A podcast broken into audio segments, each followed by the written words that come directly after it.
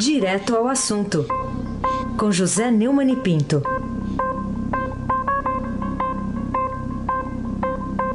Oi, Neumani, bom dia. Bom dia, Heisen Abac, o craque. Bom dia, Diego Henrique de Carvalho. Bom dia, Juliano Fonseca, sobrinho do Diodoro. Bom dia, Almirante Nelson e o seu pedalinho. Almirante Nelson torceu pela Argentina ontem. Né? Bom dia. No bolão ele pôs a É Argentina. No bolão ele pôs a Argentina. É, É. torceu pela Argentina. É. Bom dia, Clã Bovinho, Manuel Alice Isadora. Bom dia, melhor ouvinte, ouvinte da Rádio Eldorado 107,3 FM. Aí se abaque, o craque. Vamos lá. Hoje você escolhe, viu? A escolha é sua aqui. Qual foi, na sua opinião, o assunto mais bombástico da terça-feira gorda que foi ontem? Terça-feira gorda me lembra carnaval, mas tem um. qual é- como é que é aquela expressão das eleições americanas quando tem. É, a super terça, super terça. Super terça. É. Aí super terça. Ontem foi uma super terça. Mas já que você me permite escolher, eu, olha, o, Raíssa, sempre que eu falo no Lula, que é um sucesso danado na, no- nas minhas redes sociais e aqui no, no blog do, do Neumann no Estadão, mas vem sempre um lulista diz, esquece o Lula, o Lula é passado, o Lula está preso. É, não, não dá para esquecer o Lula, porque o, o, o, o que o Lula aprontou, ou seja, a roubalheira dos governos do PT, continua eh, sendo revelado até hoje. Por exemplo, um, o ex-presidente do BNDES, Joaquim Levy, foi lá na CPI do BNDES e disse que não tinha caixa preta do BNDES, o governo tem que dizer o que é que quer, porque não tem caixa preta. Um dia depois, ou seja, na super terça, que foi ontem, o ex-ministro da Fazenda do Lula e ex-chefe da Casa Civil de Dilma, e que também foi chefe de campanha, da primeira campanha da Dilma, Antônio Palocci, disse aos membros da CPI que no primeiro governo, o governo Lula, os empréstimos a empresas como a JBS e Odebrecht eram cedidos em troca de recursos de campanha para petistas, em campanhas majoritárias e proporcionais. Foi uma reunião fechada, porque o, o, o depoimento foi dado com autorização do, do relator da da, ah, da, da Lava Jato do, do Supremo Tribunal Federal e com uma, eh, um acréscimo da Raquel Dodge, Procuradora-Geral da República, que lembrou que o único anexo à delação relacionado ao tema é o termo do depoimento 21, cujo título é Negócios em Angola. Então, é, é o seguinte, o meu amigo Heisen Abac, o craque. Esse tipo de propina é furto. E é, como eu já disse aqui várias vezes, é, 7 bilhões, né? Não é, 7 bilhões de dinheiro de pobre provocou esse desemprego todo. O dinheiro foi desviado por corrupção, o banco é público, o empréstimo foi ilícito. É um escândalo que não termina. A Odebrecht ainda corrompe para tomar empréstimo do BNDES e depois consegue, com o juiz João de Oliveira Rodrigues Filho, o, aquele que não viu, como a Carolina do Chico, o direito de não pagar ao BNDES, a mim e a todos os trabalhadores que contribuem para o Fundo de Garantia por tempo de serviço. O- no, no meu Estadão eh, Notícias, né, o Estadão Notícias de hoje está ótimo, rapaz. A entrevista do Pécio Arida para o Gustavo é simplesmente antológica, viu? E tem um comentário meu chamando esse juiz de do Nibor. Robin Hood é o contrário, Ais, é você que gosta das coisas, né? Porque ajuda a roubar os pobres para dar aos ricos da Odebrecht. Ah, aceitou suspender os pagamentos das dívidas da Odebrecht em tempo recorde. Um dia, calote relâmpago. Também quero tomar dinheiro do BNDES e não pagar. Ah, você não quer não? Ah, o Levi deveria ficar com vergonha com as afirmações de que o BNDES não tem caixa preta. Foi uma leviandade, viu? Essa você gostou, hein? Boa. Que vergonha alheia, que caó, hein, meu? Ô, Montes, eh, Montesano, abre logo essa caixa preta, rapaz. Aí se abaque, o craque. O, o Neumann, pra, pra você, o que... Não gostou do leviandade com Y? Ah, foi, foi bom. Foi bom. Eu vi uma manchete do jornal Olé agora há pouco, argentino, que eles chamam a arbitragem de varbaridade. Entendeu? Ah, tá bom. Barbaridade. Mas vamos o lá. Nelson também tá bravo É. com o juiz. Vamos falar aqui. O juiz era, sobretudo, ruim, né? Teve isso também. Ô Neumann, é, outro tema aqui, para você, o que, que pode servir é, como uma espécie de ponte para ligar o depoimento do Antônio Palocci e as explicações dadas ontem pelo ministro Sérgio Moro lá na CCJ da Câmara? É que o sócio do- da roubalheira do PT no BNDES, segundo o Palocci contou na CPI, foi o Paulo Bernardo, que tá lá, solto até hoje, né? Paulo Bernardo é casado com Gleisi Hoffmann, presidente nacional do partido.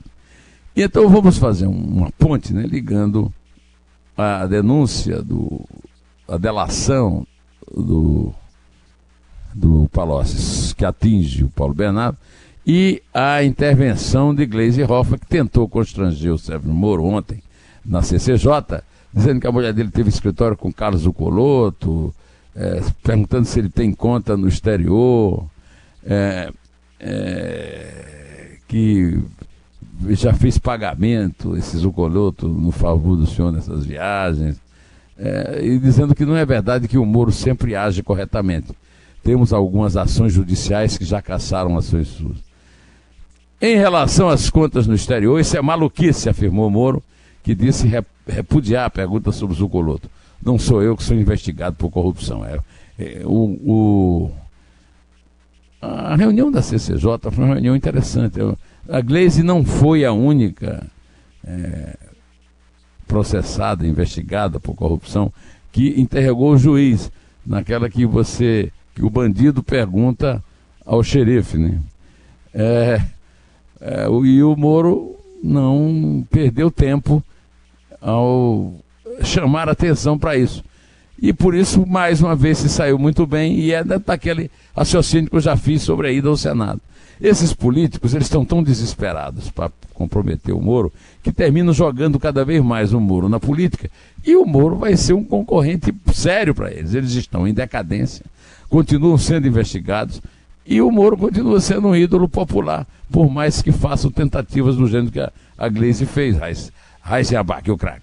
Bom, o Neumann, ainda falar nessa reunião da CCJ, lá com o Moro, o presidente lá da sessão, da, da comissão também, o Felipe Francischini, ele exagerou quando a comparou com a escolinha do professor Raimundo? Chicanismo é imortal, né? Você sabe que cada vez que eu paro num posto de gasolina, o atendente vem perguntar se eu sou irmão do Chicanismo. É, a diferença é que eu, é que eu sou bonito, o Chicanismo era feio, né? Pois então, mas o Chicanismo está sempre presente e foi muito lembrado. Chacrinha também, né? Agora, antes de eu comentar isso, eu gostaria de ouvir o próprio Sérgio Moro falando nessa questão dessas mensagens que estão excitando tanto os bandidos do PT e de seus partidos aliados para tentar comprometer, sem conseguir, o ministro da Justiça. Por favor, Mirante, toca o Sérgio Moro. Pode ter algumas mensagens ali que eu tenha mandado. A referência lá, confia no ministro do Supremo Tribunal Federal. Bem, eu confio, sempre tratei respeitosamente os ministros do Supremo Tribunal Federal. Aliás, se tivesse alguma mensagem ofensiva, provavelmente já teria, inclusive, saído. Mas eu sempre tratei eles com ah, absoluto respeito. Agora, não posso confirmar a autenticidade, porque pode ter ali material que tenha sido adulterado total ou parcialmente. O que eu posso dizer, no entanto, é que, mais uma vez, sempre agir com base na lei, sempre agir com base nas regras éticas da magistratura. Nunca me desviei. Sei que existem críticas pontuais à Operação Lava Jato, mas é inegável o fato que a Operação Lava Jato mudou o padrão de impunidade da grande corrupção no Brasil. É, o português do, do, do ministro não é assim. Não digo que seja tão ruim quanto o do Carlos Bolsonaro, mas também é, a, a regência verbal dele, pelo amor de Deus. Aí teve um cara lá chamado Glauber Braga, do PSOL do Rio de Janeiro, que o chamou de juiz ladrão. E ele disse que prestou as informações, respondeu até alguns ataques. Aí, no final, um, um deputado absolutamente despreparado, que não guarda o decoro parlamentar, fez uma agressão. Aí deu uma confusão. A, a, a reunião acabou, mas foi basicamente a mesma coisa que aconteceu no Senado. O Moro tirou de letra. Aí você abaque o craque. Tem, um, tem uma. Olha lá, escuta aqui, ó. E o salário, ó. Foi exatamente essa frase que o Francisquinho citou. O que não é verdade, hein? O salário do professor Raimundo era ruim. O do Francisquini não é mesmo. Tá bom. O, Neumann, é, a Polícia Federal pediu ao COAF um levantamento sobre a vida financeira do jornalista, advogado também, o Glenn Greenwald, americano, que é o dono do The Intercept Brasil e que divulgou as mensagens aí supostamente comprometedoras entre o Moro e procuradores da Lava Jato. Você acha que foi conveniente fazer isso? Olha, isso a gente só vai saber quando a pesquisa acontecer e descobrir alguma, alguma ligação do Glenn Greenwald com qualquer é, hackeamento criminoso. De qualquer maneira, né, segundo o antagonista que deu esse furo, o objetivo é verificar qualquer movimentação atípica que possa estar relacionada à invasão de celulares de integrantes da Lava Jato, que é um crime grave. Trata-se de uma ação de inteligência. Se conseguir achar alguma coisa, aí vai dar uma boa solução para a questão da investigação do crime, que não é fácil. Se não der em nada, o, o, o Glenn Greenwald poderá continuar, né? o chamado Verdevaldo, né? o, o, o capitão do, do, ao contrário do almirante, é o capitão do barco pirata, né?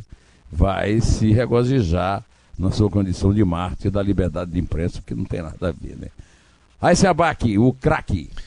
O Neumann, falando um pouco sobre a reforma da Previdência agora, é, ontem apresentado lá o texto do relator Samuel Moreira, que motivos que a oposição tem para obstruir, continuar obstruindo as sessões lá da comissão especial, se já tem como certa a vitória final dos que a defendem com aquela economia que agora está prevista em um pouquinho mais de um trilhão de reais em 10 anos? Eu concordo com o PC Arida, a reforma não é a ideal, mas não é uma reforma do governo, é uma reforma da Câmara. Aliás, é do Congresso. Eu diria que é uma reforma do Brasil. Né? Dessa vez, o, o Samuel Moreira, que tem sido elogiado, inclusive o Pescarida elogiou na entrevista ao Gustavo, é, conseguiu aí um, somar uma economia em 10 anos próxima, no governo previa 1 bilhão e 300 milhões e ele, nesse projeto dele, está indo na base dos 913 bilhões e 500 milhões. Né? É, até, quem sabe, um, um trilhão e 71 bilhões. É, os estados e os municípios ficaram de fora, né? É, mas de qualquer maneira, é, você tem razão, não tem por que obstruir. É, o, o, Brasil precisa urgente da reforma. E eu concordo também com o Pessalida quando ele diz que a reforma não vai resolver nada, mas vai dar um. vai melhorar o clima. Vamos ouvir o, o Samuel Moreira, Almirante, por favor. Então nós estamos no momento de uma reforma que não era para dar benefício, infelizmente. Vocês acham que eu não queria? Incluir a guarda municipal, incluir, eu adoraria, mas não é para gerar mais gastos. É uma reforma para, para ajustar o sistema de previdência. Então, é, eu acho que as coisas estão de bom tamanho. Essa é a minha é, visão. É a minha também. Eu, eu acho que o Samuel Moreira foi muito feliz nessa, nessa definição de que não pode ficar cedendo ao privilégio. Parece até que o próprio Bolsonaro está aí condoído com a situação do pessoal da segurança, não tem nada a ver, né? Aí se abaque o craque. O Neumann, a gente vai falar agora aqui, seguindo aqui com a sua participação, ah, sobre ainda outro tema que está no noticiário, que eh, tem a ver com essa história do, do vereador Carlos Bolsonaro ter atacado a GSI, ou GSI. A gente viu ontem o presidente Bolsonaro andando aí em dois momentos, dois momentos ele estava ao lado do general Augusto Heleno, que é o ministro do GSI. Mas vem cá, até quando que o presidente vai ter que ficar se dedicando a isso aí? Tentar juntar os cacos depois dessa quebradeira de louça? Eu vou agora lembrar que eu contei aqui uma conversa que eu ouvi no Palácio na época, é, que houve uma reunião de ministros e na reunião se ouviu de repente uma voz, era o vereador Carlos Bolsonaro, dizendo: Pai, você não pode deixar de mudar a embaixada em Israel para Jerusalém, que é promessa de campanha. Aí o general Augusto Heleno disse: Olha, cara, não é bem assim, é uma questão geopolítica, seu pai pode correr risco. E desde esse dia, o, o, o general Heleno passou a ser a primeira vítima entre os generais da, do veneno e do português horroroso do Carlos Bolsonaro. A desvantagem do Carlos Bolsonaro é que ele escreve tão mal, ele é tão analfabeto, essa é a verdade, que ninguém conseguiu até hoje me explicar o que é que ele quis dizer com essa história de que ele não aceita segurança é, do, do Gabinete de Segurança Institucional. E aí o Bolsonaro fica passando recados, em vez de resolver, em vez de mandar esse moleque trabalhar lá na. Aliás, não é um moleque, é um barbudo, vai trabalhar lá na Câmara, foi eleito para isso. Ele fica, aí é, pega, é, sai com. leva o, o, o Heleno para Belo Horizonte, depois o porta-voz diz que o, o Bolsonaro tem um apreço especial por Heleno. Estava na hora dele enquadrar o filho. Acontece sempre o contrário. Esse filho está sempre enquadrando o presidente da República, Raíssen Abac, o craque. Bom, o Neumann, e queria que você falasse um pouquinho também. Ontem saiu o resultado do relatório né, da CPI da tragédia de Brumadinho, com várias sugestões aí. O que, que você achou do resultado e das sugestões finais? Elas podem ser cumpridas? É, o relatório pediu indiciamento de 14 pessoas, incluindo o ex-presidente da Vale, o Fábio Schwartzman, e o indiciamento da própria mineradora e da TVSUG, né, empresa alemã responsável por auditar a área. Né. O, os senadores acataram a maior parte do relatório do senador Carlos Viana, do PSD de Minas, mas alteraram a sugestão de indiciamento para que o crime proposto seja de homicídio por dolo eventual e não culposo, que tem penas maiores, segundo Viana. É, o problema das CPIs é que as CPIs, por exemplo, essa aí, você pode até dizer que resultou é, numa sugestão de punições, quer dizer, alguma coisa concreta e não uma pizza. Né? Agora, resta saber, é, isso vai cair, evidentemente, na justiça, pode cair aí na vala comum e adeus. É, é bom lembrar que a, aquela barragem lá de Mariana está sem punição, sem multas. Nem as multas que foram cobradas foram pagas até hoje. Quer dizer, é um pouco de, dessa. Aí não é mais a escolinha do professor Raimundo, isso aí é uma tragicomédia, né? Que é a tragicomédia do Brasil que nunca resolve nada porque as coisas nunca acontecem. Fica sempre no, no faz de conta. É, é o país do faz de conta, aqui o craque. Bom, e para a gente fechar, Neumann, queria que você falasse um pouco dessa revelação agora. A gente deu a notícia há pouco também, trazida por um pescador a polícia do Rio de que armas que podem ter sido usadas aí na execução de Marielle Franco e Anderson Gomes foram jogadas ao mar. É, o pescador revelou que um aliado do PM reformado, Rony Lessa, acusado de ter matado a Marielle Franco, é um conhecido, é uma coisa do Brasil também demais. O cara tinha um quiosque na praia no qual ele era contratado para assassinar as pessoas. Né? Um pistoleiro com quiosque na praia. Ficava lá de bermuda, atendendo as pessoas e acertando seus crimes. Né? É, que ele foi contratado para matar Marielle Franco, contratou o barco desse pescador e jogou seis armas no mar, perto das Ilhas Tijucas. A polícia suspeita que entre as armas estivesse a submetralhadora HK MP5, usada para matar a Marielle e o Anderson Gomes em 14 de março de 2018. Nós já estamos há mais de um ano, o crime eh, apareceram os executantes, mas até agora, misteriosamente, não se sabe quem mandou matar. É, agora a polícia tem essa informação, que eu não sei o que, é que se pode fazer com ela, o que vai achar essa arma lá no mar. É, olha, realmente, é, de qualquer maneira, a polícia pode procurar Márcio Montavano, Márcio Gordo, suspeito de ter jogado as armas ao mar, a mulher de Lessa, Elaine de Figueiredo Lessa, o irmão dela, Bruno Figueiredo, e um homem chamado Josinaldo Freitas. Segundo as investigações, Márcio Gordo teria retirado as armas de dois endereços ligados ao Rony Lessa, contratado o barco e jogado tudo no mar. Desde o fim de março, a polícia já realizava buscas no oceano com a ajuda da Marinha. Olha, não sei se se vai chegar alguma coisa. De qualquer maneira, é, o que precisamos saber mesmo é quem mandou matar. Né? Quem mandou matar especificamente, quanto custou. E essa. A gente não sabe até agora quem pagou o. Olha, podemos fazer uma listinha aqui rápida. Quem pagou o Adélio Bispo de Oliveira, que esfaqueou o presidente em campanha em Juiz de Fora, é, em setembro de 18. É, nós não sabemos também é, Heisen, quem foi que, no momento assim de desvario, é, mandou. É,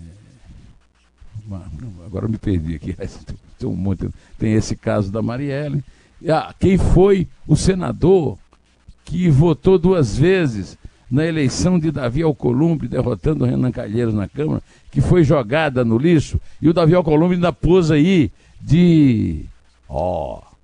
De eminência parda da República, né? E, e mais, né, meu amigo? Cadê a caixa preta do BNDES? E por que o juiz da primeira vara de falência resolveu dar a recuperação judicial da Odebrecht, que o Palocci já entregou como grande financiadora com propinas do PT de Lula e Dilma. Agora, vamos contar. O Brasil não chegou ao terceiro gol, mas pode começar com três, né? Vamos lá, vamos lá. Eh, teve bola na trave também, né? Duas da Argentina. É três. É dois. É um.